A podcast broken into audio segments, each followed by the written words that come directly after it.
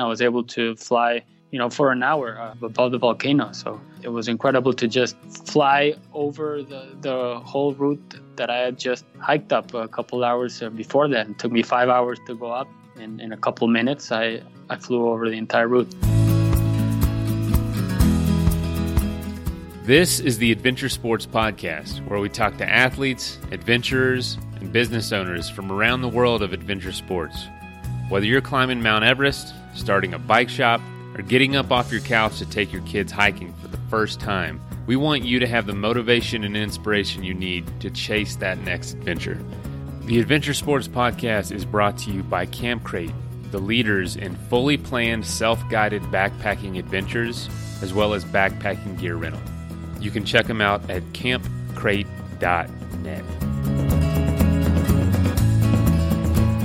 Before I knew better, I used to carry cans of food into the backcountry like a doofus.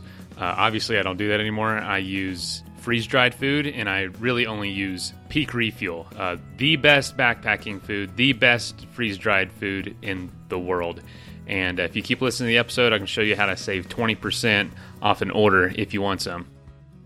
Powder 7's team of ski experts makes buying skis pretty easy. They're actually known for helping customers find the right gear specifically for them. They even sell used skis, which is pretty cool. Plus, Powder 7 ships to just about anywhere in the world, and they have incredibly fast shipping in the U.S. Visit them online at powder7.com, or you can stop by their store in Golden, Colorado. If you're like me, you have some pain and inflammation from your adventure sport. Sometimes you don't sleep well, and you can even deal with stress and anxiety. We have a possible solution for you later on in the show, so keep listening if you deal with any of those issues. Today's episode is really unique. It's Adrian Garza. He is a paraglider, a climber. Paragliding is kind of new to him, but he's already done some really cool stuff. He literally climbs up to the top of a volcano and flies off. Pretty awesome, and he has a really cool training regiment to get him up there and down quickly so he can be home to take care of his daughter and help his wife out. So there's a lot going on in this story, but it's really cool what he does. Yeah, if you want to reach out to him, his contact information and social media is in the show notes. Also in the show notes is our sponsor messages. Take advantage of those. We get deals for you guys from companies that we really believe in, that we think are making great products or offer really great services.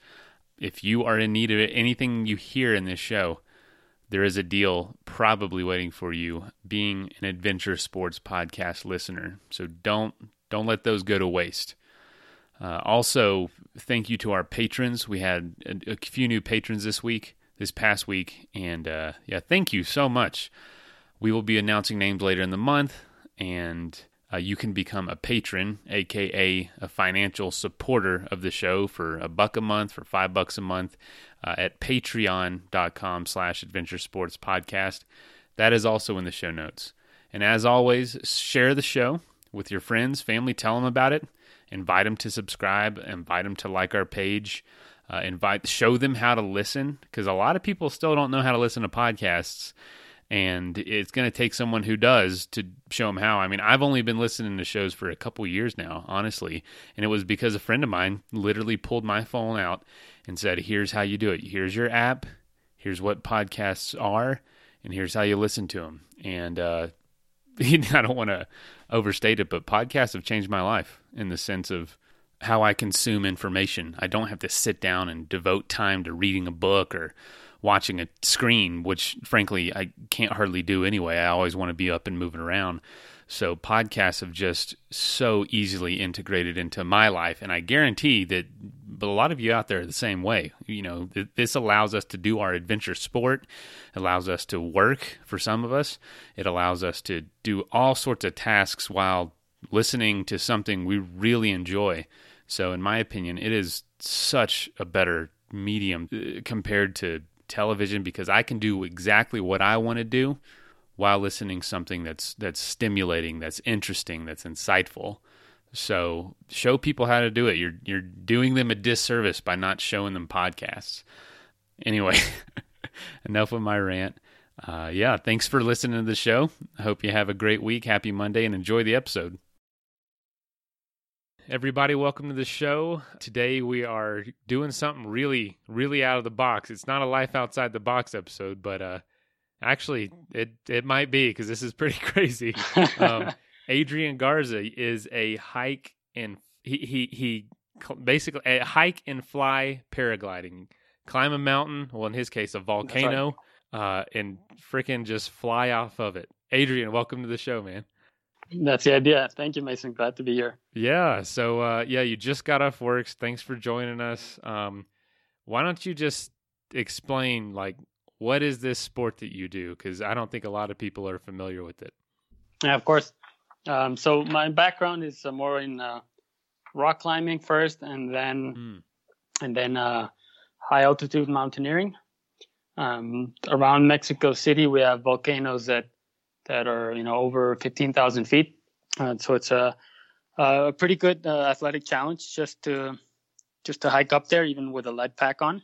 And then one day, I had seen this documentary about Cedar Wright, who was a climber, doing this paragliding flight off the summit of the tallest mountain in Mexico. It's a volcano called Pico de Orizaba. And at that point, he was still a beginner in terms of paragliding, even though he was a pro climber for many years. And I'd been on that volcano before several times, and that idea kind of was, stuck in the back of my mind. And then one day, my wife came back from a trip to Peru, and she went on a tandem flight in Lima, and she loved it, and she wanted to explore paragliding and learning together. So I thought, it would be great if I could combine what I'm already doing, which is hiking up these high volcanoes, and then flying from the summit. And that's what I set out to do when I started taking lessons along with her. Holy cow. Now I'm looking, the mountain you just mentioned is almost 18,500 feet. Exactly, yes. And you haven't been doing this very long. I have not. So we started taking lessons in May 2017, and then I got my license in January of 2018, last year, a little over a year ago. And in order to get a license to be able to fly by yourself away from your home site, you have to have at least 30 flights, and there's a practical exam and a theoretical exam, and of course the actual lessons. So my flight number 31 was a hike and fly from one of these volcanoes here in Mexico, which is another one called, it's a complicated name, it's called Iztaccíhuatl. So they call him Ista for short, and it's a little more over 17,000 feet. It's also pretty high. It's the third highest in Mexico. Man, that is crazy. It's like you get your driver's license and you jump straight into like Formula One racing. Like you got your license and just took off. Like, holy cow, that's crazy, man. So your wife got you into this. Now, does she still do this with you, or have you kind of done it on your own? She hasn't been doing it because we recently had a baby. Oh, congratulations. So thank you. We have it's almost 3 months old now. Boy or girl? Yeah, girl. All right. Baby girl. Congrats. Yeah. I've got one on the way in a couple months. So, congratulations. First time. So yeah. I'll have to get some tips from you, man, because I'm scared to death I won't have time to do anything anymore. Yeah, that's scarier than flying off a volcano for sure. I mean, the first kid. That's funny. Dang, man. So she's taking a break because y'all had a baby girl, and but you're still doing it. Yeah, I'm still found a way to keep doing it. My last hike and fly trip was late November last year, and that was on another kind of subsidiary summit of Ista in a more remote part of the volcano, which is not as frequented as the normal route to the primary summit. Right. It's a place that's more remote, and when I was there, I was the only person around. But the interesting thing for me about that trip was that I could manage to do it in a single day as a round trip from Mexico City there and back, without having to spend the night on the mountain. So, being a new father and still adapting to all this. It was a lot easier for me to find a place where I could go out and come back the same day. Did you go to work the next day? I did it on a Saturday, so I got out of the day to recover. So people ask you what you did that weekend. You're like, I don't even know where to start. Yeah, I think my colleagues are a little used to it by now, but at first it was quite surprising.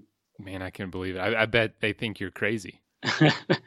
Yeah, it can look like that from the outside, but I'm actually very cautious, and that's something that my wife and my mom are very grateful for, and they come to understand that, so they rest a little easier now that gotten to know how I approach these things. So what do you look for when you go up a mountain? Do you do your research beforehand, and what kind of things do you have to watch out for? Yeah, I try to be as familiar as I can with the actual place. So all of these volcanoes that I've flown from are places that I've previously climbed at least once, and most of them are more than once, up to 10 or more times. I think for me, I mean, unless you're going with a guide, on a guided hike and fly trip, I think it's first and foremost, you have to be comfortable being on the mountain and being up on a high mountain and being up high on that specific mountain and carrying a heavy backpack.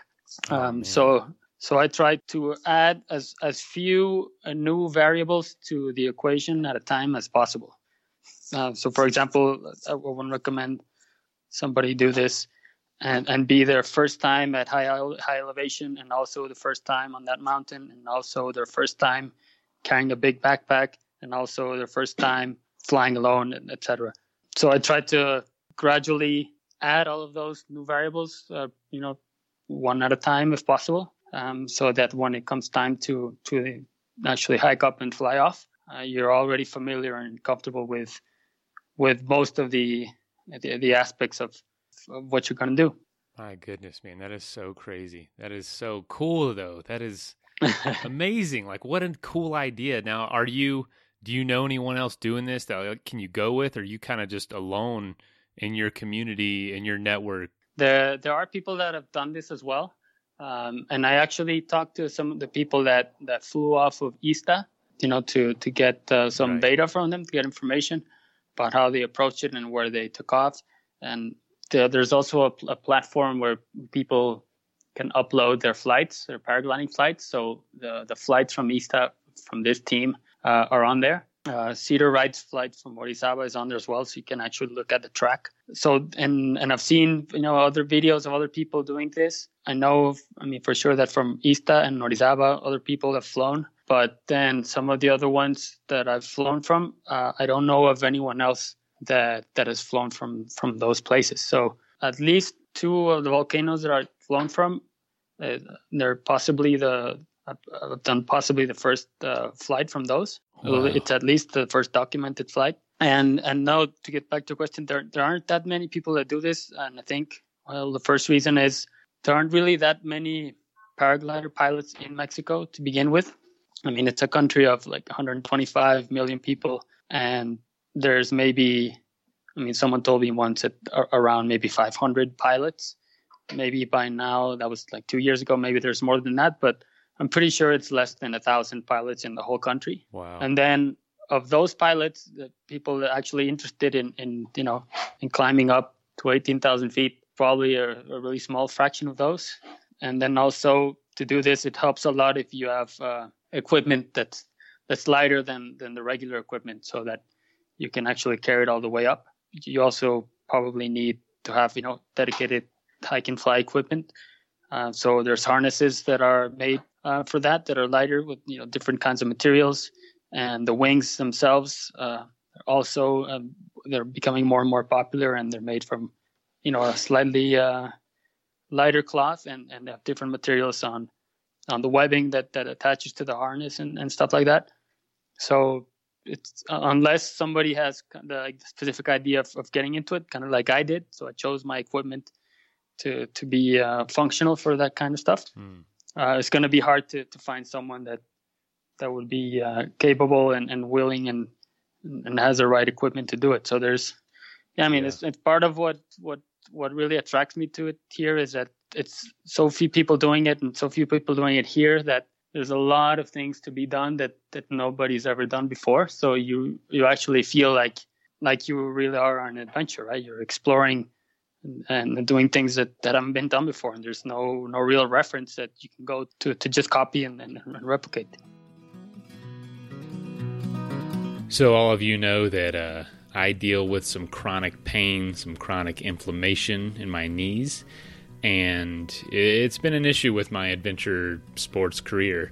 But we just had Caleb Simpson on the show to talk about his company, Hemp Daddies, and I'm actually going to give their products a shot and see how they do. I'm going to be using their CBD oil and transdermal cream. I've been trying it out about a week now, and I've actually noticed I sleep better.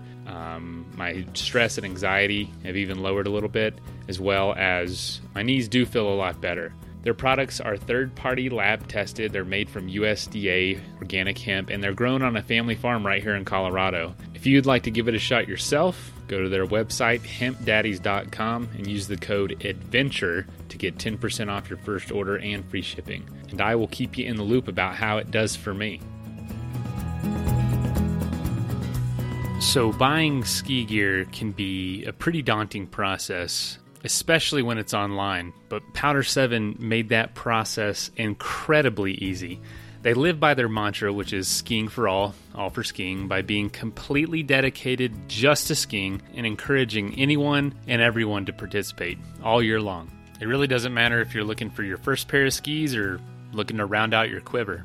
They have literally thousands of skis in stock, new and used, so you can get a really good deal, a team of ski experts to help you find the perfect ski for you, and they stock every brand you can imagine. And not only skis, but they have everything else you need, whether it's a helmet or goggles, apparel, boots, bindings, poles, literally everything. The only thing they really don't get you is a lift ticket. It's crazy. So you can visit them online at powder7.com or stop by their store there in Golden, Colorado. But make sure you give them a shot before trying anywhere else for your ski equipment.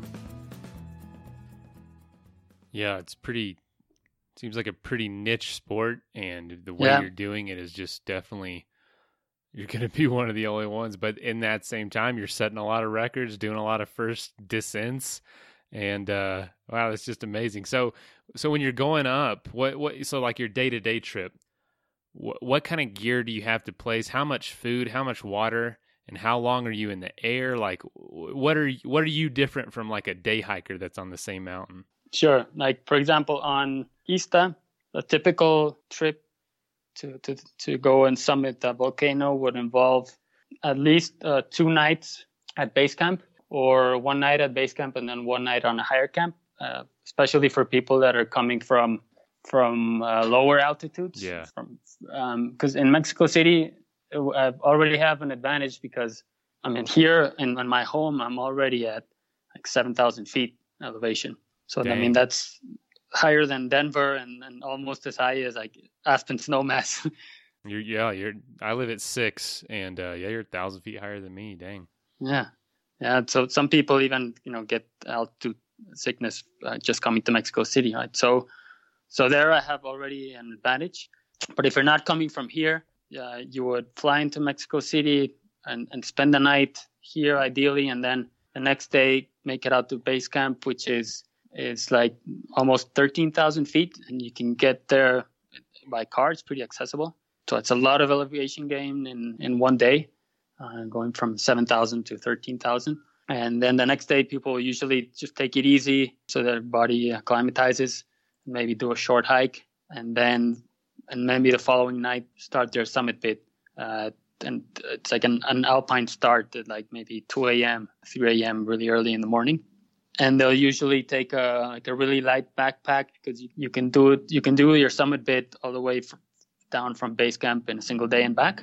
And they'll probably take maybe, depending on the speed of the group, but like, let's say 5 hours to get to the summit, to spend an hour there, and then maybe 3 hours, 4 hours to come back. So it's around a 10-hour day on the mountain at altitude. So it's like a 3-day trip almost. And they'll usually take a light pack, so maybe 2 liters of water And all in all, with, you know, the crampons and the ice sacks, you know, the extra clothing and your snacks and whatnot, probably, you know, less than 12 pounds of equipment, less than 10 pounds. So you go as light as possible. And if you want to do a hike and fly, that you'll probably have to take more than twice as much gear and weight. So my gear with, you know, my hiking plus the paragliding gear, all in all, it's probably like over a little over 25 pounds. Okay, not terrible. Yeah, not almost terrible. Like a backpacker. Yeah, exactly, like a backpacker. Except I'm a really pretty short and skinny guy, so I weigh like less than 120 pounds, so I really feel the weight. Yeah, for sure. Okay.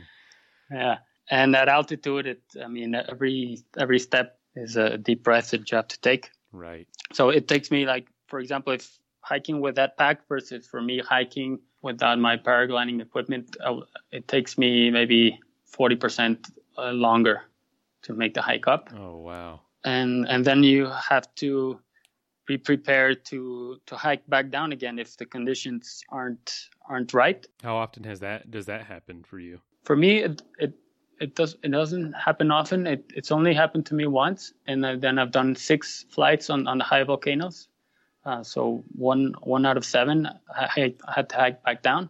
The reason for this is that I really pick my days, and in terms of the weather conditions and the wind.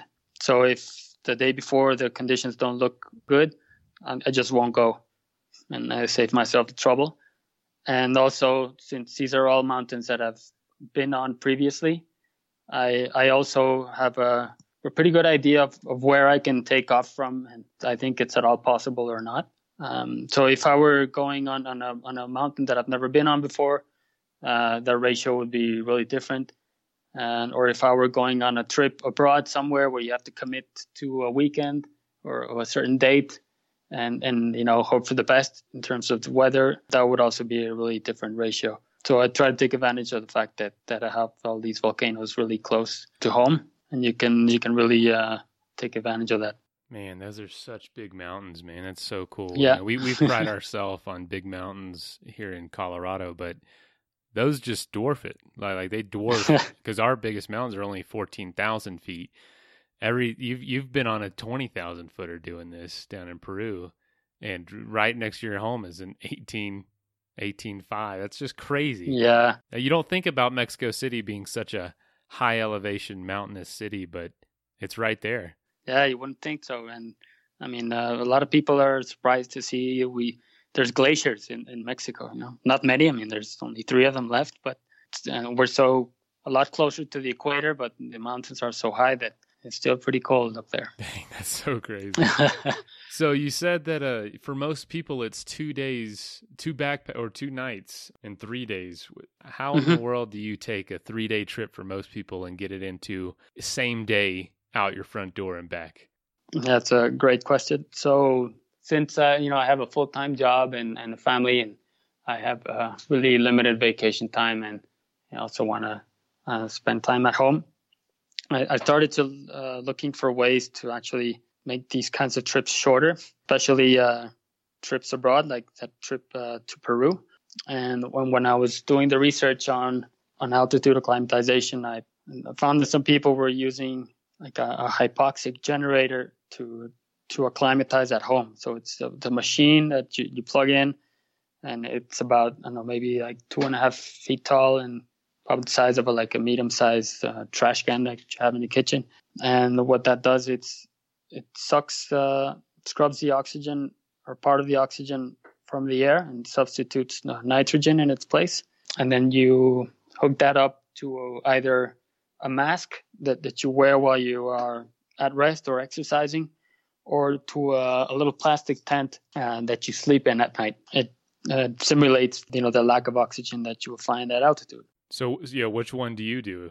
When I went to Peru, what I did is I got the tent, and it's like it covers your body from your chest up, and I slept in that for 6 weeks before going on the trip. And then you gradually start to increase the simulated altitude that you sleep in, or they use the pulse oximeter. So it's a little device like they have in the hospitals. You clip it onto your fingertip, and it measures not only your pulse or your heart rate, but also your blood oxygen saturation. So how saturated your blood is with oxygen in terms of percentage. So here in Mexico City, if I were at rest, my blood oxygen reading would probably be close to like 95, 96%. And if you're at sea level, it's like 98, 99%. And the higher up you go, the more it starts to drop. And when you sleep in the tent, in order to get your body to, sufficiently stressed so that it has to adapt, you try to maintain it below 90 and ideally above 80, so you can actually get some rest at night as well. Yeah, because, does it affect your sleep? Yeah, it does a little bit. So since you're not acclimatized yet, there's less oxygen in the air, and your body has to compensate for that somehow. So your first thing that your body does is it adjusts your breathing rate. So you'll be breathing in more air per minute than normal, and then your heart will start to work overtime also to compensate. So your resting heart rate at night, it'll go up as well. So your heart will be working more during the whole night compared to what the work that it would normally have to do. So your body has to work a little bit harder just to maintain that, that same or similar level of oxygenation in your blood. So was it a hard decision to decide to buy one of those, or was it like, this is it, this is what I need to be able to do this and still maintain work and family and not take too much vacation time off? Yeah, for me, I think at first, I had my doubts because I hadn't tried it.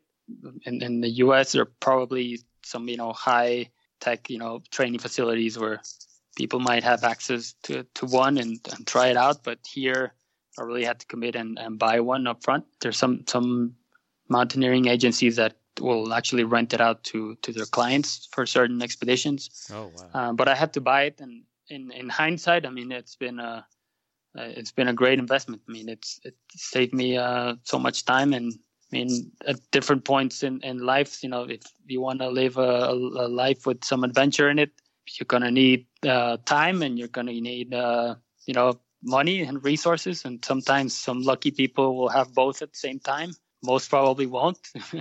You might have one and not the other. Right? So, if I had all the time in the world, I would just go out and spend a couple of weeks at altitude in Peru or here and get fully acclimatized. And that's the most effective thing you can do. But if you don't have the time, then you have to make up for it in a different way. And for me, it's been really worth it. In Peru, what we did out there was usually like a 2-week trip.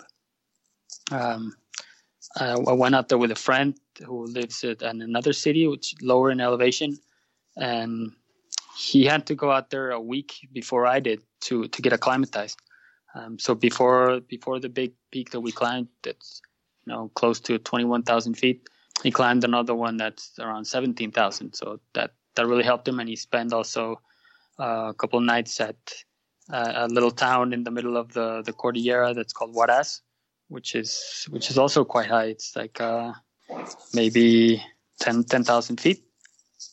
Wow. So that also helps. And I was able to, drop in a week after him and go directly up to the base camp of the mountain and follow the regular schedule from then onwards.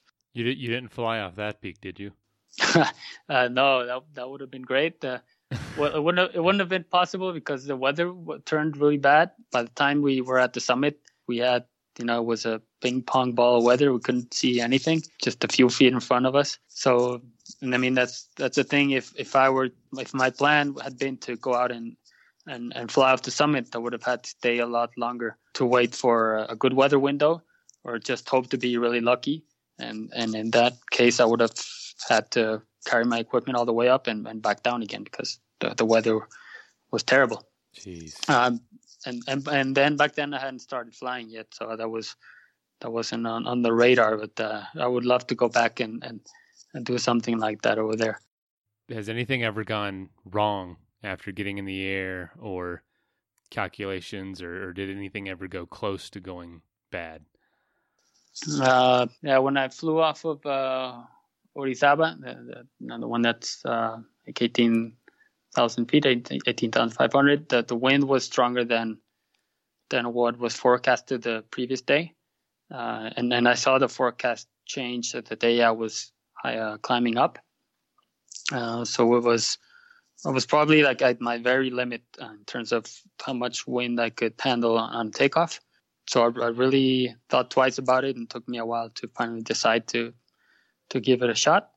I mean, and everything turned out okay, but once I was in the air, gone up by myself, so my car was at the base camp, and I had to get back to my car, somehow. And the wind was so strong that on my glider, which is a beginner glider, the beginner gliders aren't very good at flying upwind, at penetrating the wind. So if, let's say, there's something called the trim speed of the glider, so that means, how fast will it move forwards, what speed, if you're not touching anything, you're just letting it fly by itself.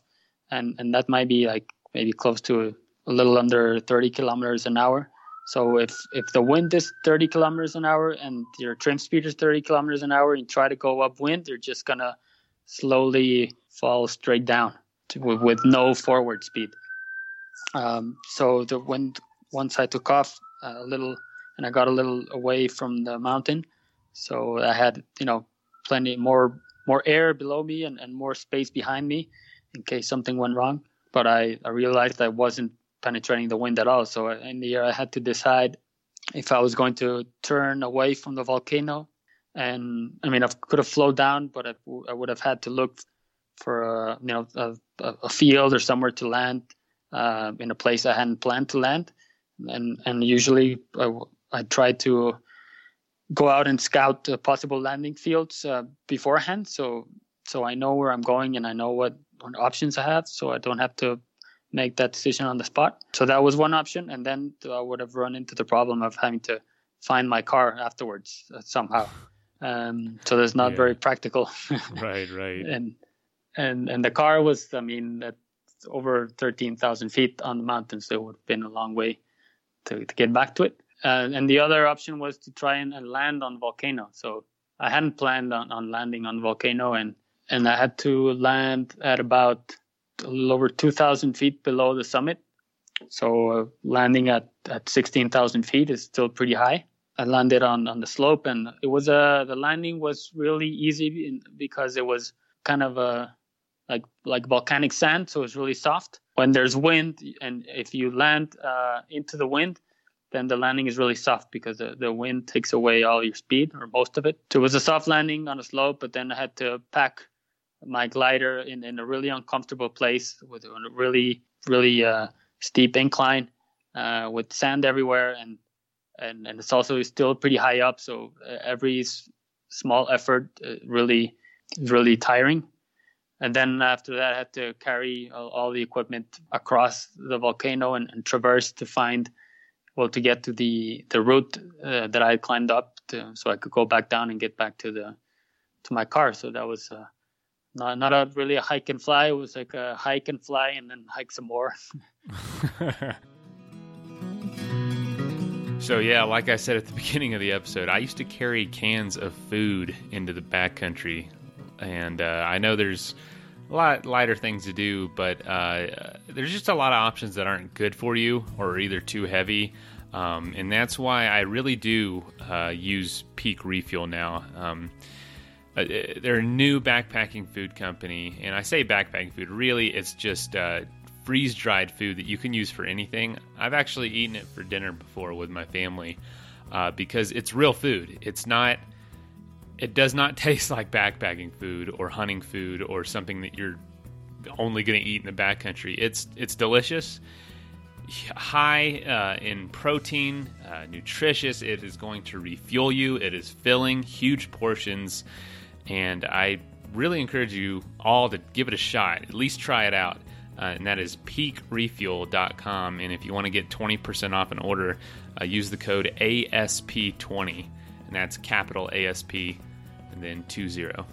Now back to the episode. So it took me longer to fly down than it would have taken to just start climbing back down after reaching the summit. Oh my God! Because of all of that, but it was still quite an experience, and nothing. I mean, I didn't injure myself and didn't damage even the equipment or anything. It all worked out. It was just a few, and that flight, it was like 2,000, more than 2,000 feet of descent. And that took like a minute and a half. Wow. So really, really fast. Like, because the air is so thin, everything happens a lot faster. The glider flies faster and your sink rate is higher. And if something happens to the wing, like if you get a small collapse, or something, that it also happens faster and you have to react quicker. So everything went well. It was just a little more time consuming and tiring than it would have been if there was zero wind and I would have made it back to the landing that I had planned, right beside the car. So I'll have to go back there again and do a longer flight, because a minute and a half is really, really short, too short. That is crazy. Yeah, there's my partner in business, he paraglides, and he tells me about it, and there's so much to consider. It's dangerous. It's a lot of calculations. You have to be pretty smart to put it all together and decide, is this possible for you to do, Yeah, it is for sure. I mean, if it's practiced safely and you have good proper instruction and you make decisions the way you're taught to make them, it can be really safe. People have been paragliding for a long time and never had accidents. Just like some people have been driving cars for decades and never had an accident, and there are other people that get into accidents all the time. Right. And it's because people can get careless or go past their limits. Mm-hmm. But yeah, I think a lot of it is the planning and the theory behind it and the practice, but there's also a component of being able to make decisions on the spot. And sometimes you have to make those decisions by yourself. Like, even if you have a radio when you're learning and your instructor is coaching you and you have his voice in your ear, but then, eventually you start flying by yourself. And if you get into a situation, then you have to get yourself out of it, right? In the same way that happens in other sports, right? Like when I was rock climbing and I was climbing on a multi-pitch route, and then the rope got stuck and we were 1,000 feet up a wall, and nobody can help you there either. To deal with the situation as it presents itself. So do you know what the highest peak that's ever been hiked and flown? Yeah, Everest. Really? Everest, yeah. Someone hiked up there and flew off the top? Yeah, a couple of people have actually, and surprisingly, the first paragliding flight from Everest was in the late 80s, quite a while ago, back then paragliding was very, very new sport, and I mean the gliders back then were dangerous back then. They were a lot less stable, and they would be prone to collapsing, and their glide rate was not good. So they would sink pretty fast. So it was harder landings, and at that altitude, harder still. So it was an amazing feat for the time. And since then, other people have flown from the summit. That's another level. And then there's people doing, if anyone wants to look into this, I think it's fascinating. There's two French pilots, Antoine Girard and Damien Lacaz. They were recently in Pakistan in the Karakoram, the Himalaya, and they did a cross country traverse, so multiple days flying, many miles each day in the mountain range. They flew really close to a couple of the 8,000-meter peaks up there, and then the idea was to land on a 7,000-meter mountain. It's called Spantic. So they landed on the mountain face at 6,000 meters, and the idea was to do a summit attempt after landing, and then fly off again. And they got pretty close to the summit, but then they had problems with the altitude. And Antoine had started to get symptoms of a cerebral edema, so they turned around and went back down, and they flew off the next day. But I think they, under different circumstances, you know, with good weather and without that incident with the altitude sickness, they would have been able to summit and then fly off again. It's like a regular expedition would have taken a couple of weeks just to reach, you know, the initial spot where they landed on the mountain. Wow! So that's like the cutting edge of you know, what's possible with a piece of fabric and some mountaineering equipment. So for you, what's that dream goal? What are you hoping to? What's the biggest thing on your bucket list with this sport? So for now, my second flight on Izta, instead of just flying straight down, I the first flight, it lasted like 12 minutes. Really emotional, exciting flight, and everything went well. And after that, I was, you know, I'd already learned how to, you know, use thermals to stay up in the air longer. At the time, I hadn't, you know, really done any big cross-country flights or anything like that, but I could thermal well enough. So I tried to go back out there again on a day where I thought I was going to be able to find some thermals, and sure enough, I did, and I was able to fly, you know, for an hour above the volcano. So it was incredible to just fly over the whole route that I had just hiked up a couple hours before that. It took me 5 hours to go up, and then in a couple minutes I flew over the entire route, and that was a beautiful experience for me. So I want to do more of those flights here, because I don't think anybody had ever done that before on that mountain. And then the other mountains where I just barely probably did the first descent, and I want to not just fly down, but, you know, enjoy the views a little longer and fly over the mountains. There's, I mean, in Europe and other places where this is more common, people also they do what they call top landing. So you can, you know, take off from somewhere lower and then land on the summit with your paraglider. So kind of like climbing it with the paraglider instead of hiking up. I don't think anyone's ever done that on these mountains here. So that's something that would be really cool to do as well. And then mixing, like the next level for me would be mixing the cross-country flying with hike and fly, and going on a trip, like a multi-day trip where you fly and hike and actually cover some good distance. And that's what I want to work up to. So that's something that's called Volbiv. We had like Nick Nanans on the show, and he's done a lot of that. And that's something I aspire to do as well. So crazy. Well, congratulations on, you know, learning how to do this pretty quickly, accelerating the sport in your area. And I hope you do some firsts, like never been done from mountain to mountain. That would you could circle the whole city. Man, that's just crazy. That's so awesome. How can people keep in touch with you and follow your trips and what you do? Sure. I'm on Instagram as, it's in Spanish, so I'll spell it out. It's called Poncho el Piloto, like Poncho the pilot. So it's Ponchel, and then pilot with an O in the end, Piloto. Poncho el Piloto on Instagram. Perfect. Well, we'll link that in the show notes when we release it, but...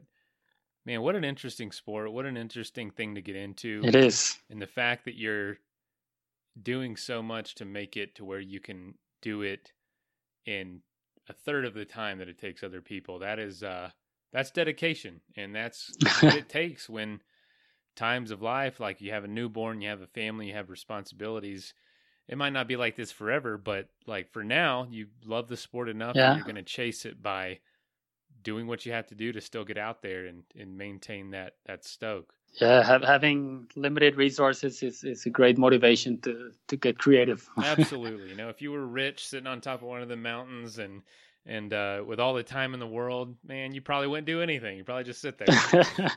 Exactly. We need a little bit of pressure and those kinds of incentives sometimes.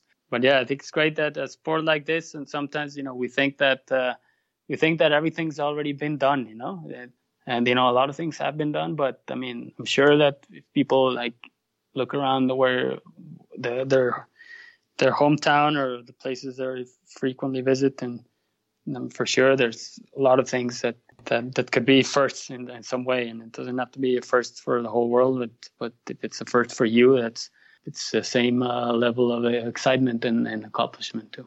Absolutely, man. I tell people it's a lot like, it's like songs, you know, you'd think with all the songs that are out in all of history, every good song's ever been written already, but good ones come out every day, man. Like good music comes out every single day. There's some first out there that you would be stoked to chase.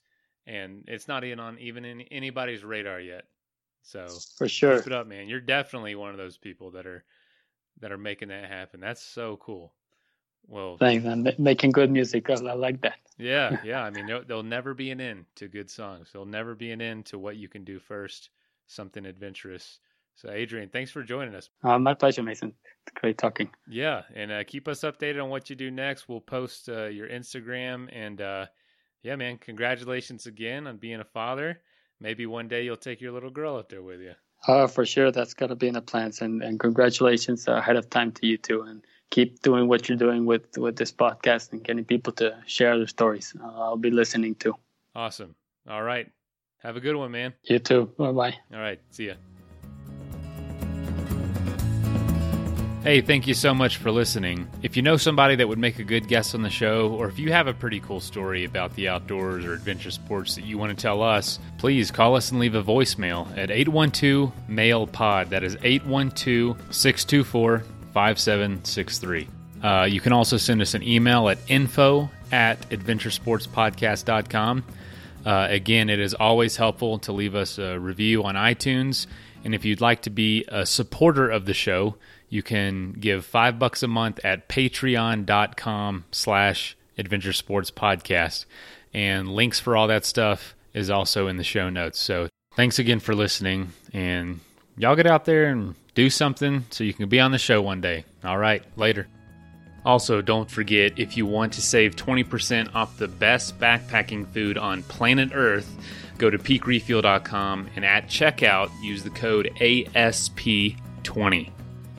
So now in their 12th season, Powder 7 is setting the bar for ski retailers everywhere with their personalized service, wide selection of skis and gear. Visit them online at powder7.com or stop by their store in Golden, Colorado. Also, don't forget, if you're dealing with inflammation, pain, stress, anxiety, lack of sleep, do some research and check out hempdaddies.com for CBD oil and transdermal cream. And use the code ADVENTURE at checkout to save 10%.